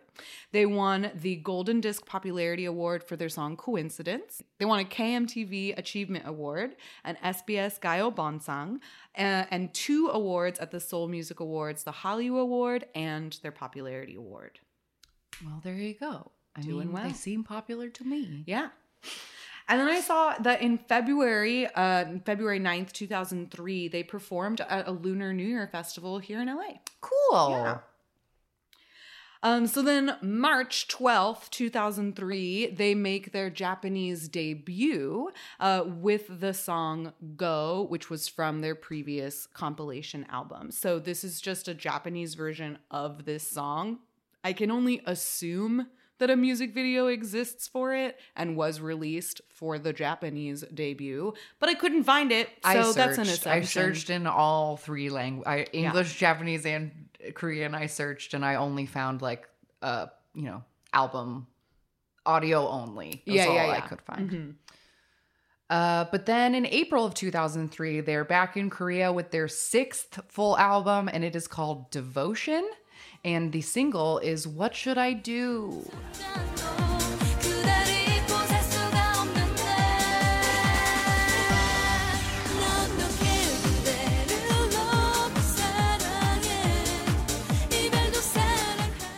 music video for this one is like an on-location outdoor. I'm going to assume they were in Thailand just based on the scenery. But they're wearing like drapey, midriff, like tropical, you know, like sarong kind of outfits, and driving like an old 80s car through the jungle, or like looking sad in a hotel room or a boat. Yeah. There's an outdoor tub full of flower petals this time. And Eunjin has like cornrow braids that look greasy AF. Ooh. Like they just look wet. Gross. In a kind of nasty way. Yeah. But yeah. But the song is really wild, like in the sense that the instrument of it doesn't match the vocals at all. Like it's a super heavy, urgent like throughout the entire thing. And then it's just like the softest, saddest vocals over it. And it's a real clash. Yeah, they're singing like, my tears will never stop flowing. I love you too much. Like, but yeah, it's got that like club remix Euro dance, like just mchas added over a sad song. I read that during this time, the members without Eun-hye participated in a semi-nude photo shoot, and people in the media got like really, really fucking mad about it, and they were like railing against Baby Vox, like being so obscene because no other group had done this at the time. But then when the photos actually came out, they were way tamer than anybody had. It was semi-nude, and like they're just using the word semi-nude to like make people all worried. Yeah, and so the media like immediately like everyone was kind of like, oh, all right, this is fine, because it like was so much tamer than everybody had thought it was going to be. But everybody loves to hate Baby Vox, so they were ready for it. This lead single peaked at number 1 in South Korea and number 4 in Thailand. The album supposedly sold over 600,000 copies across all of Asia, including China, Taiwan, Hong Kong, and Thailand. But I saw conflicting sources for the domestic sales. Like one source said it only sold 84,000 domestically, but then another one said that it sold over 200,000. And I was like, those are wildly different numbers. They really are. But pretty much everybody agreed that this was one of their more popular international albums, and that that's what really boosted the total sales. Makes sense to me. I also read that this whole album was a collaboration with Kim Chan-won, who had written the original Cola version of Coincidence. Interesting. So because that song was so popular, it was like they asked him, like, do you want to be like the artistic lead of our next album or whatever? So fun. That happened. And then I also found this absolutely wild stage accident. I don't know if it sounds good in the audio, but I'll describe it as I'm playing it. Okay, so we've got like a clear, like scrim, and it's the shadow of Baby Vox. Here we go. And then the stage turns around like way too fast, and they all, oh shit, and they all fall down. They fall, and the scrim that they were standing behind falls too, because it was clearly just like a little projection screen, like set up on a little, like, you know, like wheel it into the classroom kind of thing. But the whatever they're standing on, the turntable they're on is very small. And so they're like smooshed onto it with this thing. And it just like whips around and literally all of them fall to the floor. Like one of them starts to tumble and she takes them all down. And then the like last one to fall knocks the scrim over too. So it's just like they get up and they start singing on cue, like did not miss a beat of it, but yes. And they talked it like way later, like not many years ago, someone brought this up on like a variety show, and they like laughed about it and said it was funny. Like nobody got really hurt. Like it wasn't a big deal. It's just kind of a wild thing to see. Like they all were just like, it just surprised us and knocked us off of our feet because it whipped around way too fast. Okay, the second single from Devotion was released in June, and it is called Wish.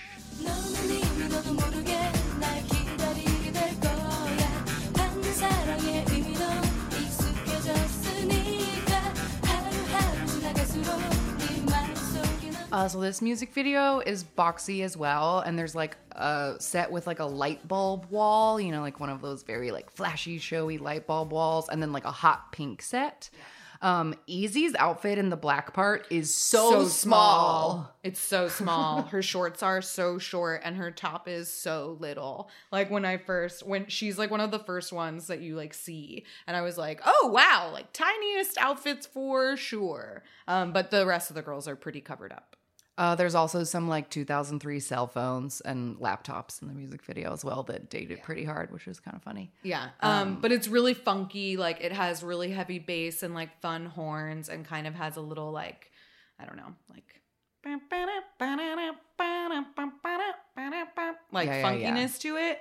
And it seemed like a lot of the stages were disco themed. Yes, because of the huge bell bottoms. One of the girls at one point also had her hair like permed into a little afro as well. And like the lighting, and they would do like, you know how like discos would have like the light up colored floors. Yeah. So they would do that for the stages too. So they seemed to be like sort of leaning into the like Bee Gees vibe of this song, which was fun. But this is the song where the belly button rings cause a stink because their stomachs are out and their belly buttons are pierced, and how dare they? Gasp!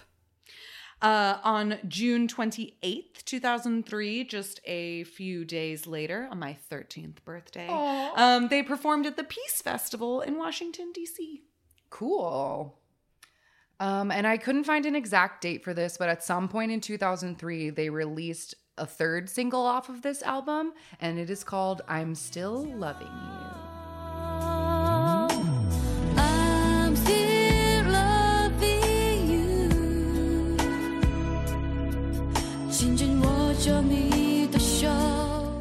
So this song is in Chinese.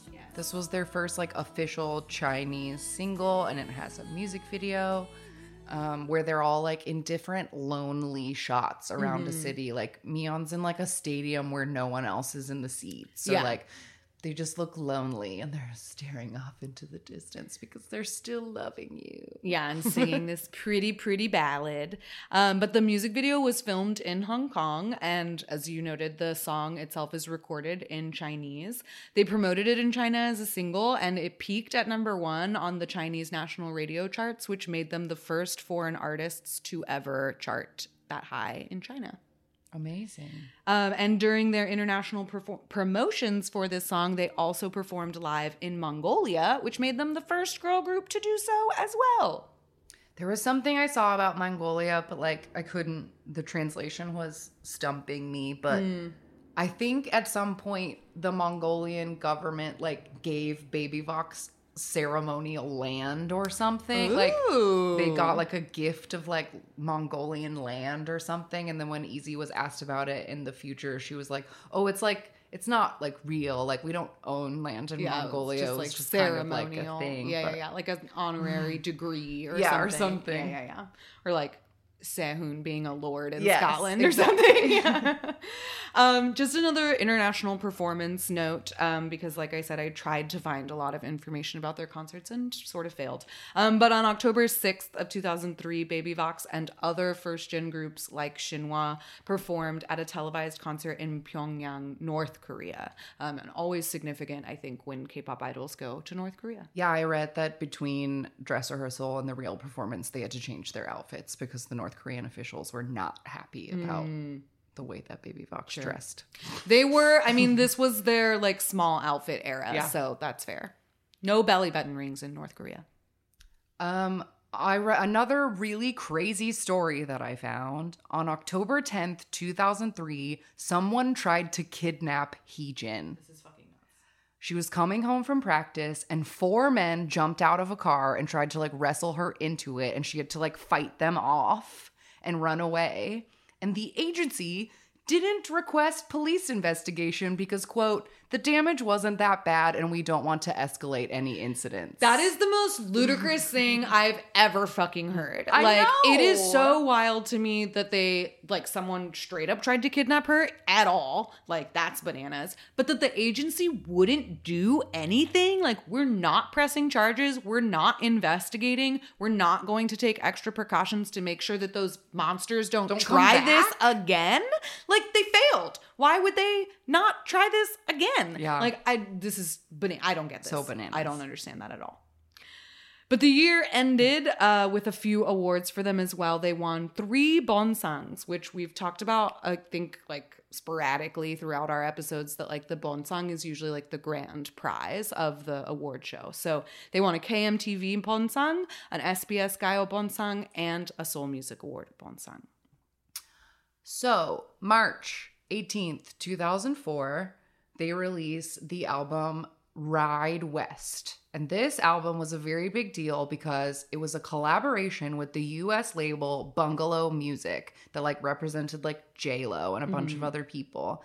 And it featured English versions and remixes of the first two singles. And the Korean Wiki said that they were the first K-pop group to ever do an English version, but it was unsourced, and that feels like someone's got to have done at least, like, Boa hadn't put out an English song before then? Like, I'm skeptical. But anyway. Yeah, I don't know.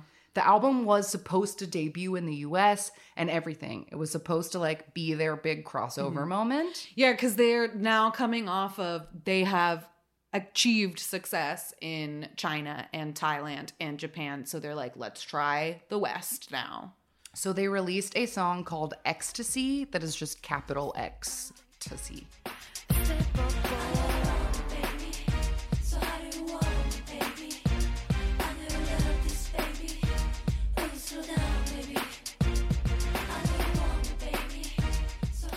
So the music video for this has a Fast and Furious concept. Yeah. Like, you know, bad boys, cars or whatever. And the styling itself is like extra Western, like hoop earrings and like little fedora hats and like crop jackets and UGG boots and like, I don't know, they just look like US teens or whatever. And this, I don't know, it's very strange, I think, because the song itself is like very boring. Like it sound like the beep, beep, beep, beep, beep, beep, like of it is very of the time. But the melody doesn't go anywhere, and it almost seems to lack a melody in some parts. Like, you know you want me, baby. You want me, baby. And like they might as well not even be singing it. Like there's no actual like note to it. It's so bizarre. And so it's weird like knowing that this album was a collaboration with Bungalow Music. Like this is not exactly the kind of music that they had been making at the time. So like why? I don't know. I just like, I find it hard to believe, I guess, that someone would have heard this song and been like, yeah, this is going to be a hit. Yeah, like, this is not. The music video also cost 4 billion won to make because they had to fly in all of those cars. They had to airlift cars from Hong Kong because like nobody had Fast and Furious cars for them to like film around. Wow. That's wild. So it like cost a ton of money. But the song actually like features. Yes, this is where it all falls apart. We have a lot to say about what the features are, but just before we talk about whatever, everything, we got to know. It starts with a rapper named Floss P. Like he does like I think he has the first verse of the song, and then he like comes back, I think, at some point later in the song. Maybe at the end. But the middle of the song samples a whole Tupac rap. It's a freestyle verse that he recorded while he was in prison. And in the music video, they superimpose the video of Tupac doing this rap onto one of the cars. So it's like Baby Vox did not deserve the shit that they got for this Tupac inclusion, but I totally get why people were really mad about it. Like when I first was reading about it, I was like, okay, like they sampled him. And then I saw the music video and I was like, okay, yeah, that's fucked up. Like it's not cool. Yeah. It's using dead people stuff is always like already a strange thing. But then to also, start with. It is. And then to like Tupac is a very like, he has, you know, a lot of meaning into his lyrics and is like very meaningful to a lot of people. And then to like put him in something that is so like commercialized, like it's something that is arguably antithetical to the kind of artist it's that like he was. Meaningless. Exactly. But we're going to get into the details of the Tupac debacle. Let's talk about Floss P first. Okay. So Floss P was at like every single music show stage. He like stayed with them for, I think I saw like, 4 weeks sounds more right than 4 months, but he was like in Korea with them at every single performance. He got a different outfit. Like he was part of it. Yeah. Which I thought was interesting because sometimes when you get like a weird foreign feature, it's just like for the gimmick, but like he was in it. He was really there with them. He promoted with them. And yeah, the stages were also just like the really tiny shorts and the like butt shaking and the huge hoop earrings and like I don't know, they looked like a a kind of Baby Vox that they weren't. That they had never been before. Yeah, for sure. It like definitely felt like a very different group. It was not, I think, a concept that meshed well with some of the things that they had already been doing. And like the, I think, extreme difference of them going to these like shorty shorts and like vest just tops and mama stuff. Outfits. Yeah, and like I don't know how else to describe that. Yeah, them. Like this was not the vibe. But let's talk about Tupac. Let's talk about it. Okay, so Amaru Records, this is a label that was or is in charge of a dedicated Tupac website called TupacLegacy.com. After this song came out, they posted an official statement on this website condemning the use of Tupac in the latest Baby Vox, and they claimed that it was, quote, an unlicensed and unauthorized exploitation of his music, trademarks, and personality rights. But DR Music claimed that they sampled Tupac legally at the suggestion of the U.S. hip-hop label Bungalow Music. So they claimed that they did not just steal this, that they had gotten the rights, and that it was upon the suggestion of their U.S. label mate. But people were not appeased, and specifically Lee Hanul of DJ Doc. This is a Korean rap group that was very popular, very well-respected. He was super fucking mad. Like, viciously mad. He said, quote, "They use Tupac commercially. They need to get beaten up," referring to the women of Baby Vox. He started calling them Miari Vox, which is a region that at the one time had the largest brothel in the country. So he is like essentially calling them red light ladies, calling them prostitutes. And ultimately, like, his comments were so vicious that DR Music came back at him and ultimately sued him for libel, and they ended up in court. Lee Hanul had to apologize, and Baby Vox got compensated for the vitriol that he spewed. But the damage was done. Yeah, like, and he never let it go. Like, no, he never let it go. I saw quotes of like people being like, "Well, wasn't it really harsh that you called them prostitutes?" And he was like, "What else was I supposed to call them?" Like, yeah. He was so fucking indignant about this. Mm-hmm. And I totally get being like, that was in bad taste. But like the way that this made him mad was just like so unreasonable. Yeah, it was really, really uncalled for and misogynistic and weird. Yeah, and misogynistic and gross and like, yeah, shit like this. Come on, man. You know that they're not the decision makers in this, and so to so viciously throw them under the bus was really gross. And he never showed any remorse for it, but he did significant damage to Baby Vox. And I'm gonna talk about it a little bit later when we get to like the end. But in addition to this major controversy that like he started and continued to stoke, the album, which is generally not a great success, it sold barely over 30,000 copies in South Korea, so one of their lowest, but by quite a lot. But in order to try to pivot from this criticism and not make this album a total wash, they did release another song from the album, which was a remix of J.Lo's 2000 single Play. So it's called Play Remix featuring J.Lo. Mm-hmm.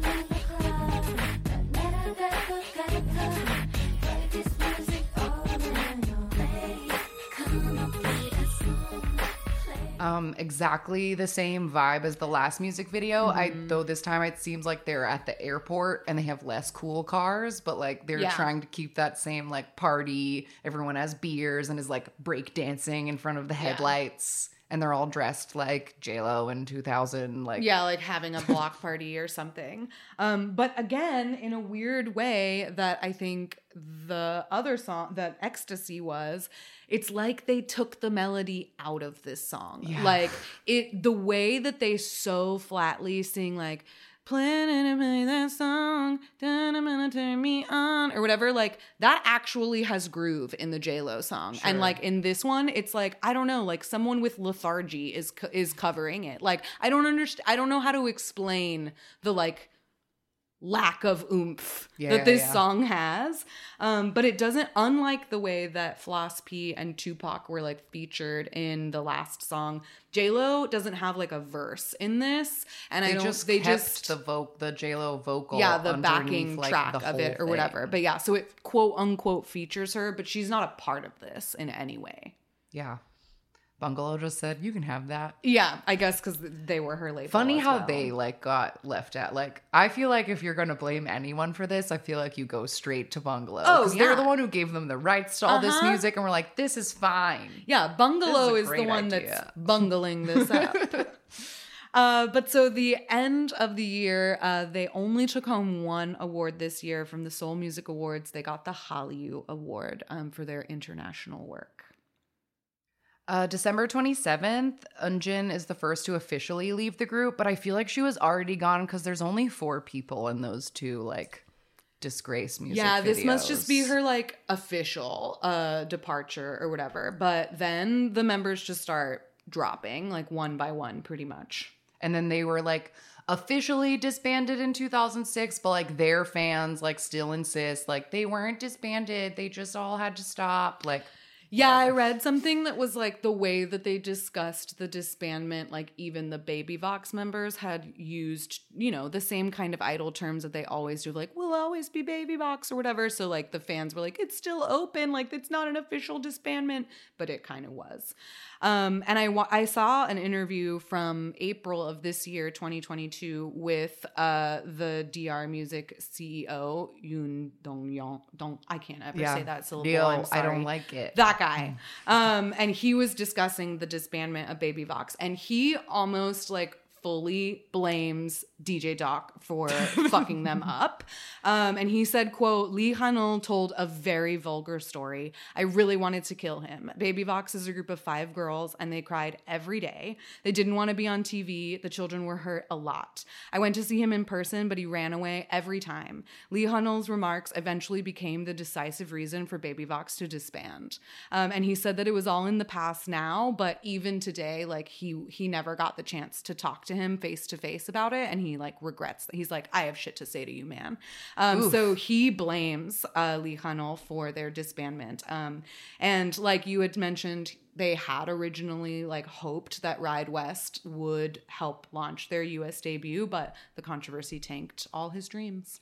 Yeah, I can totally see, especially after like everything else that we discussed in this, like Baby Vox spending like 8 years just being like viciously hated for everything that they did, like to then have like a fellow artist be like, yeah, you do fucking suck. Like that probably, I mean, I wouldn't want to do anything after that either. Totally. Like they had been the constant hatred would absolutely get to you. And I think it was also like especially disheartening because not only are they trying something new, but also this time the hatred is coming from another peer in the industry. Like, yeah, he's hip hop and you're K-pop, but he's still another like celebrity figure. And it's one thing when like fans are giving you shit because you can just be like, well, they're fans. They're like kids. They don't know kids better. Or they just like don't like me because they like this other group or because they think I'm dating or whatever the fuck.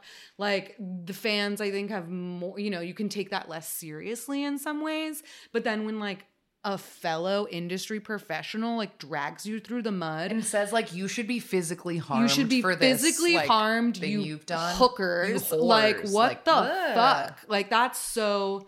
I can imagine why that would have been so much more devastating for them than any of the other shit that they had they had been through so far. And also, interestingly, I think one of the fan wikis like posited that the early days of the hatred were like a really weird time because the internet was still so new that like the idols didn't actually see the vast majority of the shit that was being said about them. And the companies were also completely unaware of it because they didn't like see the value in or like recognize the internet as a thing. So like a lot of this hatred was like happening underground, where nowadays, like if you tweet something shitty about an idol, you might get a cease and desist or like a threatening letter about it. Because they're will sue the shit out of you. Real plugged in to what people are saying online now. But at the time it was still too new and they didn't realize how like bad things were on the internet. Yeah, that is really interesting. I also wonder if that has something to do with like, not only is the internet new, but also K-pop was very new. And like the power of the fandom, I think, is something that the companies didn't fully know or understand or recognize.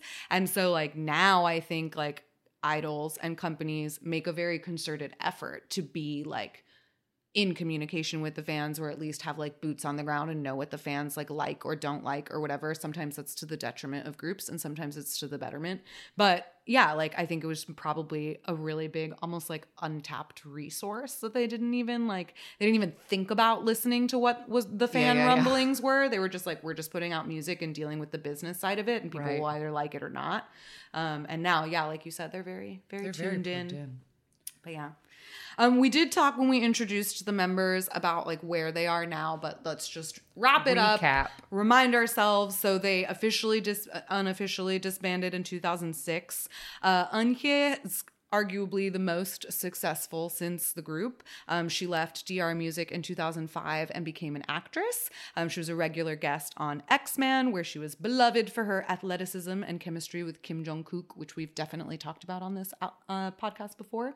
And she starred in a bunch of dramas, including Coffee Prince, which was huge. Heejin, she had 15 different drama appearances between 2010 and 2018, so she also pivoted to become an actress. And her most recent TV credit is an episode of Knowing Brothers from 2019. Eunjin released a solo album called Zinies to mediocre success and has not released anything since. Kim Easy, she went to college. She worked as an MC for Mnet, and she married a stockbroker in 2010 and had a baby with him in 2011. Mion went solo in 2006, 2 studio albums, one in South Korea and one in China, so she was still popular in China. She also has 2 South Korean EPs, and her 2011 single Paparazzi stayed in the top 7 on Inkigayo for 3 straight weeks, and the EP made it to the top 10 on Gaon, so that was her most popular. And they've had a couple of reunions in the last few years. In April of 2010, all of the ladies went to Easy's wedding and they sang "Ya Ya Ya" at the wedding, which is cute. And then in August of that same year, 2010, they performed a medley of their greatest hits on the TV show Chocolate, which was the first time that they'd gotten together in 6 years. And then in November of 2018, 3 of the members appeared on a taxi talk show. Yeah, remember that taxi talk show where the people would sit in the back of the taxi and the 2 like MCs sat in the front of the taxi and they'd just like drive around? I don't remember that. Show? That just makes me think of Cash Cab. It was totally a show from like 2018 or something. I feel like we talked about it forever ago because there was an episode where So In Gook was on and they made him call Eunji and embarrass the shit out of him. Yeah. Okay, yes. So I watched this episode yesterday unsubbed and tried to, gather as much information as I could. And the clip that I saw, it was Easy, Eunjin, and Mion in the back, and the host was like, "Man, everybody really hated y'all. Like, was it really hard?" Like being hated on. Like, I remember there were rumors that Easy was a really mean leader. And she's like, "I was not a mean leader. I was not mean." And they were like, "You know who was mean? The Maknae was mean." And they were like, "Really?" And so they call her. They FaceTime Eun-hye. And then she basically says that she just gave them a hard time because they were all older than her. She wasn't really a bully. It's like a lighthearted, she was the real bully of the group thing, and it was just a cute little thing, and that was the most recent thing I could find of them doing anything together. But they seem to still keep in touch, which is really sweet. Yeah. So that's the end of the story of Baby Vox for now. Yeah, for now. Who knows? Maybe we'll speak them into existence and they'll come back tomorrow. We'll find out. Yeah, we'll find out.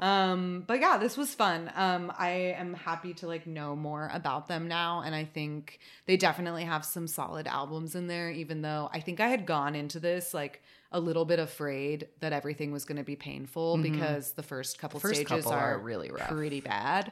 But they grow and they improve and they become pretty solid singers by the end of it. And the songs themselves are pretty catchy for the most part. A couple of duds, but a few really, really good ones as well. All right. We'll be right back to watch a whole Baby Vox music video. All right. We're back. And because I believe we've gotten them in the random game a long, long time ago, and I'm pretty sure we watched "Ya Ya Ya," that's what feels right to me. Mm-hmm. And we've also watched a couple of these music videos or talked about them in our yearly deep dives. We're just going to watch the Get Up music video just because. It was popular enough. Yeah. It's fine. And it was from their 3rd album, which is your favorite. So. I do like it. So if you would like to watch Baby Vox Get Up with us, try to find it online.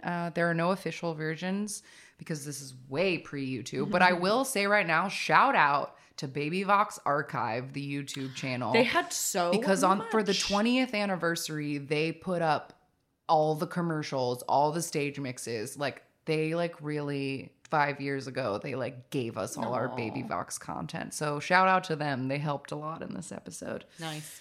But yeah, if you want to watch this, find it. We're watching one that's called Get Up MVHD from BB Vox Lover. So press play when I say go. 3, 2, 1, go. So yeah, here they are in this. Oh, it's not a counter. It is just tables and chairs, but like a booth or something, like a white restaurant. Oh, and a graffiti tunnel. And they have Tims and like black jeans with chonky big black like baggy pants. Yeah, big black baggy pants and black crop tops with their chonky Tims. A lot of this. Okay, well, her pigtails are bananas. This is the one where I was like, oh, I used to do that to my hair. But this one that has the like three little, hold on, I'll point her out again. She has like a bird's nest in her hair. Yes, and the long front bangs. Like, it's also good. I think, this one. She's got three pigtails. Like, not just the two, but she's got one right in the middle and then two on the sides. And that's a look. There's so many uns and jins, and like that is unjin, the one that has the three. When I was watching it yesterday, I was doing the thing I do when I learn a group, where I had all of their names on a post-it on my screen, so that I could quickly, try to put names to faces. Yeah. But they all have like really similar. Like, their names are all the same, just rearranged. Yeah, like, similar syllables. Yeah. And I think it's funny that they all get the bicep tattoo. Like, everybody gets the armband. Yeah, there was a lot of stages, too, where there was, like, I wonder if it was some kind of logo of theirs or if they just, ordered 1,000 of them at the same time. But it was, like, a big, like, X tattoo, like, almost like the XXX logo. And, like, different members would have it on different stages. Like, they gave them weird arm tattoos, like, a lot. Weird. It's because I feel like Spice had one. Yeah, it is. And I was going to say, I feel like Easy's the only one who pulls it off. Yeah.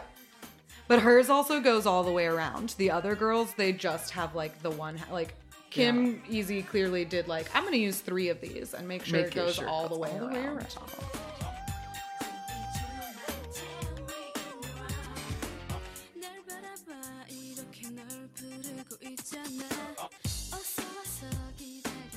But some of the record store shots, I feel like I remember clowning on them in the first gen episode of being like, sometimes they look like they don't know what to do. Yes, they're just like so uncomfortable in this, like, yeah, like that. Like, just like waving around.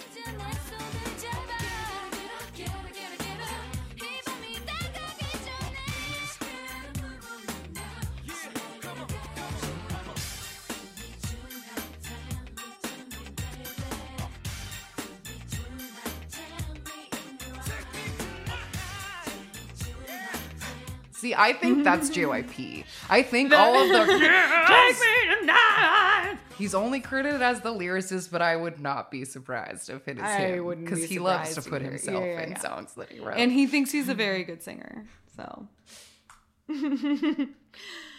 All right, that was Baby Vox. I have just a couple of recommendations to leave you with. I love it. I would like to recommend the fan song To Angel from the Boyish album. It is just like a beautiful R&B ballad. It has a really nice melody. Really liked it. I similarly really enjoyed the song Lux from the Y album for similar reasons. It just like right when it came on, I was like, oh yes, this is a good song. Because some of the, like a lot of the times with these first gen songs, it's like a moment of it is good. Or the song weirdly grows on you because it's like stuck in your head. But when a song immediately was like, oh, this is a good song, I wrote it down. So those are my two Baby Vox recommendations. And also, There's a Brave Girls cover of Get Up from 2017 where they do it exactly like Baby Vox and are trying, they like put their hair crazy ways and like, you know, doing like a tribute stage. But also Wiki Miki did a version like in 2018 or 2019, and theirs is fully remixed. It is a different song. They did different choreo, like they reimagined. But it's really fun. It's really fun. And I also, my girl Chungha did my favorite Baby Vox song, Killer, on Immortal Songs. And so I love that. I think she does Killer and something else. I think into Get Up. I think Get Up is like the one that always becomes the song. But yeah, her Immortal Songs performance is a medley. Like but it starts with Killer for sure. So I appreciate it. I also found a Twice cover of Yeah Yeah Yeah. Nice. Which is, now I have to look up what year it was from because they look like babies. And I was like, oh my God, I couldn't believe it, baby. Oh, they're so small. It's from 2015 and they look so small.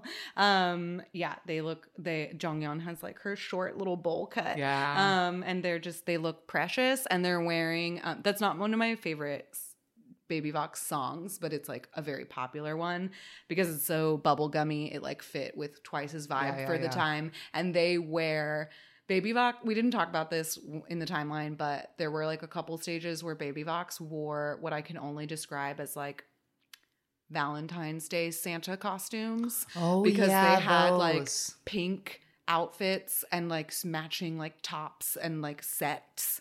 But the pink outfits had like fur lining. Like white fur, like all over the cuffs and the necks and the details or whatever. And that's what Twice wears. Okay, great. They wear the white fuzzy, the pink and white fuzzies. And they look adorable. I think it's a Christmas stage. Like there's like Christmas trees in the background or whatever.